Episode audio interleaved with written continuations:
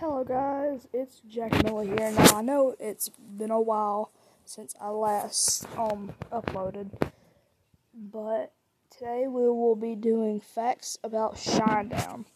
Now I've done, or not done, I like uh Shinedown a good bit. They're most definitely not my favorite band, but you know I listen to them. I, I like them. They're, they're pretty good. Pretty good band, I'd say. Now, uh, Shinedown is an American rock band from Jacksonville, Florida, formed by the singer Brent Smith in 2001 after the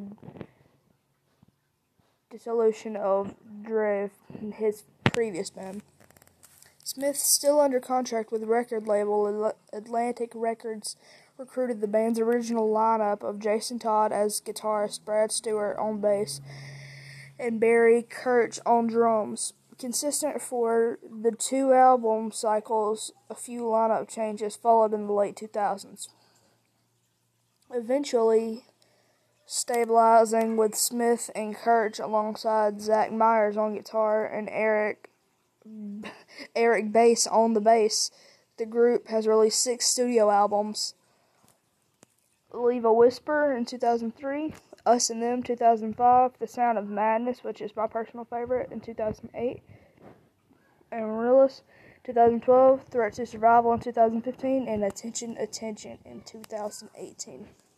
Shinedown has sold more than 10 million records worldwide and has the most number one singles on the Billboard mainstream rock charts out of any band with 16.